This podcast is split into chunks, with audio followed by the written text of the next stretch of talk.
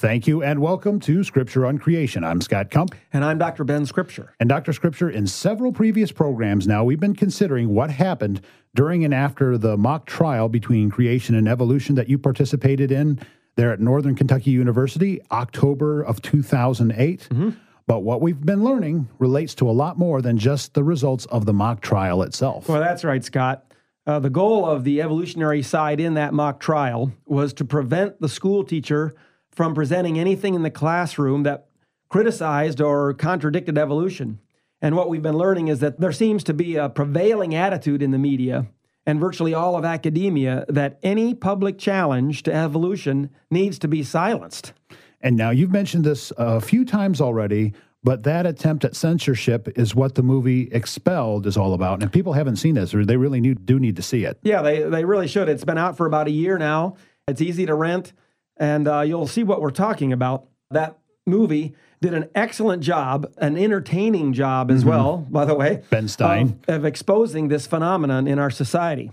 But Expelled is definitely not the only source that verifies the kind of intolerance and discrimination against creationists or even believers in intelligent design in America today.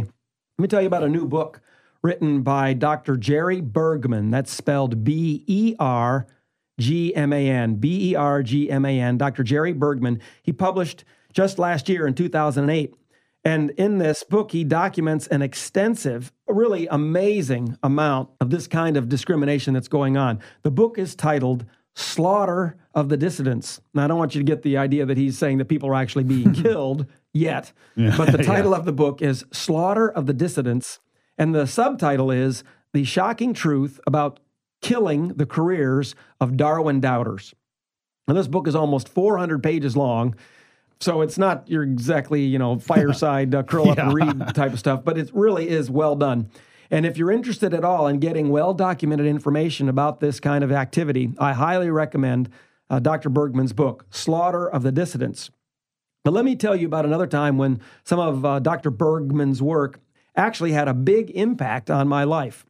Many years ago, when I was considering getting my doctorate in biology or some other life science degree, I came across a book titled The Criterion.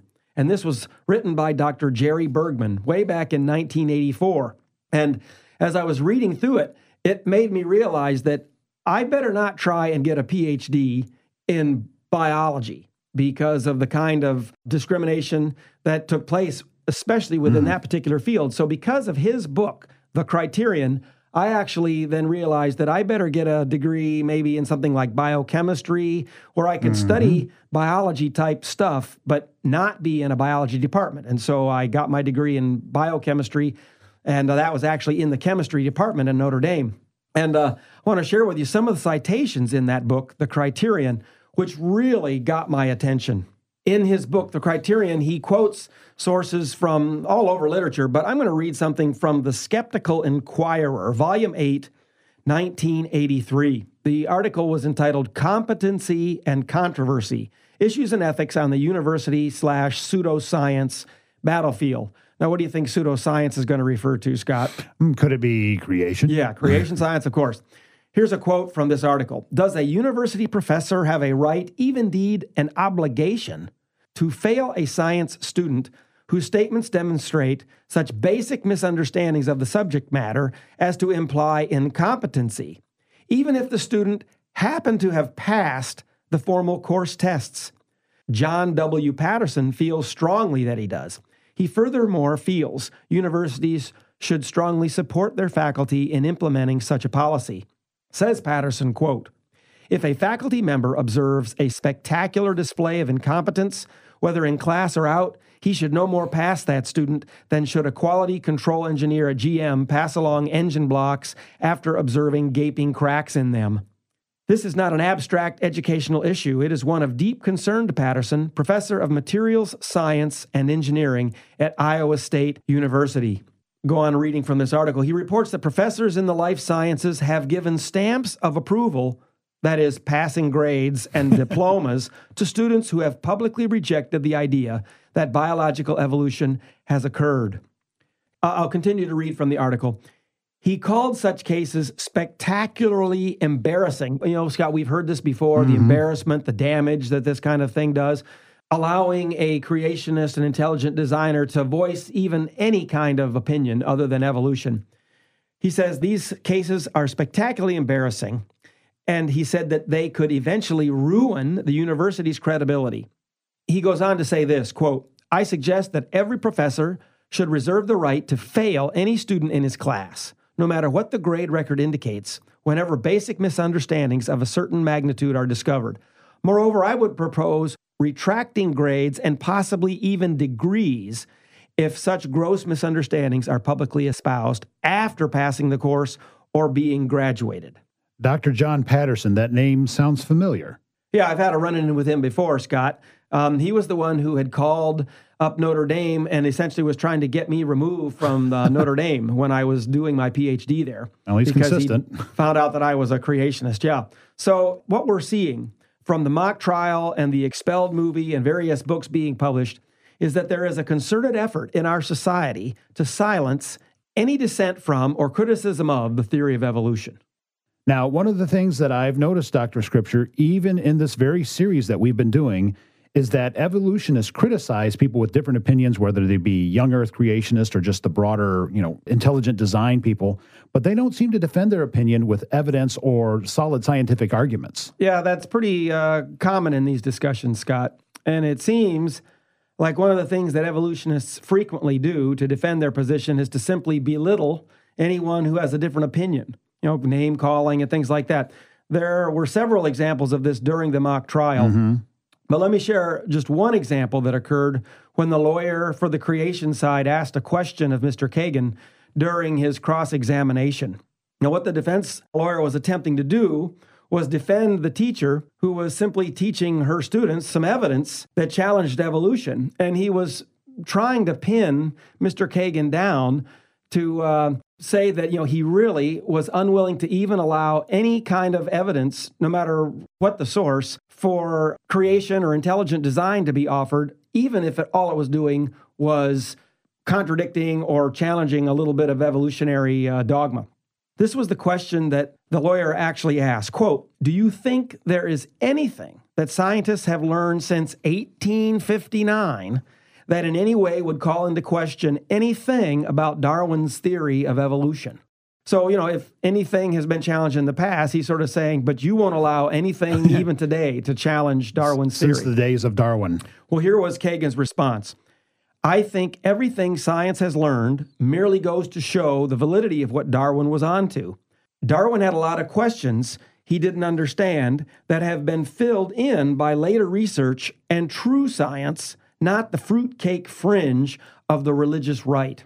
So Mr. Kagan's intellectual approach to this debate is to label and call people names. Yeah. How do you handle this, Dr. Scripture? Well, I don't like being called names. And of course, even earlier, we had seen that he basically referred to myself as not a true scientist because I didn't know how to, interpret the evidence properly, if you remember from a previous program. But Dr. Barton knew how to interpret 0.6 of a millimeter of a longer mouse leg as a bat wing. Yes. That is correct interpretation, Scott. That was one of my favorites. Yeah. But anyway, I don't like being called names, but, there is a sense in which it's almost a privilege to be called a name or to be made fun of if it's for Jesus' sake. And there are plenty of opportunities, of course, not just in the arena of creation versus evolution, but just for all believers in our daily life. And so I want to read a few things from Scripture to encourage us in this area. Isaiah chapter 51, verses 7 and 8 say this, "Listen to me, you who know righteousness, a people in whose heart is my law. Do not fear the reproach of man, neither be dismayed at their revilings. For the moth will eat them like a garment, and the grub will eat them like wool. But my righteousness shall be forever, and my salvation to all generations." And then a little further down in Isaiah 51, verse 12, it says, "I, even I, am he who comforts you. Who are you that you are afraid of man who dies, and of the Son of Man who is made like grass, that you have forgotten the Lord your Maker, who stretched out the heavens and laid the foundations of the earth, that you fear continually all day long because of the fury of the oppressor, as he makes ready to destroy. But where is the fury of the oppressor? So the Lord is encouraging us that, we're going to be reproached, we're going to be mocked, but we should not be afraid of them. Their end is described there as, it's sort of grim, the grubs and the moths are going to eat them. And we need to remember that we are standing before our Maker someday, and we'll be asked to give an account. How did we handle his word? Did we indeed name his name, even in the face of persecution? I'm reminded of Jesus' speech, the Beatitudes we call them now, and one of the last ones was, "Blessed are you when people insult you, persecute you, and falsely say all kinds of evil against you because of me." Yeah, that's a real privilege. It's not easy. I don't like it when somebody says I'm a fruitcake, and things like that, and that I'm not really a scientist. But actually, we need to consider the source and indeed consider it a privilege. Let me end with one more New Testament passage, as you've referred to the Beatitudes, Scott. This is in the Epistle to the Hebrews, chapter 13, starting at verse 12. It's speaking of the Lord Jesus and the way he was disgraced. Of course, he was disgraced by bearing our sins on the cross. And in Hebrews chapter 13, verse 12, it says, "Therefore Jesus also, that he might sanctify the people through his own blood, suffered outside the gate. Hence let us go out to him outside the camp, bearing his reproach. For here we do not have a lasting city, but we are seeking the city which is to come."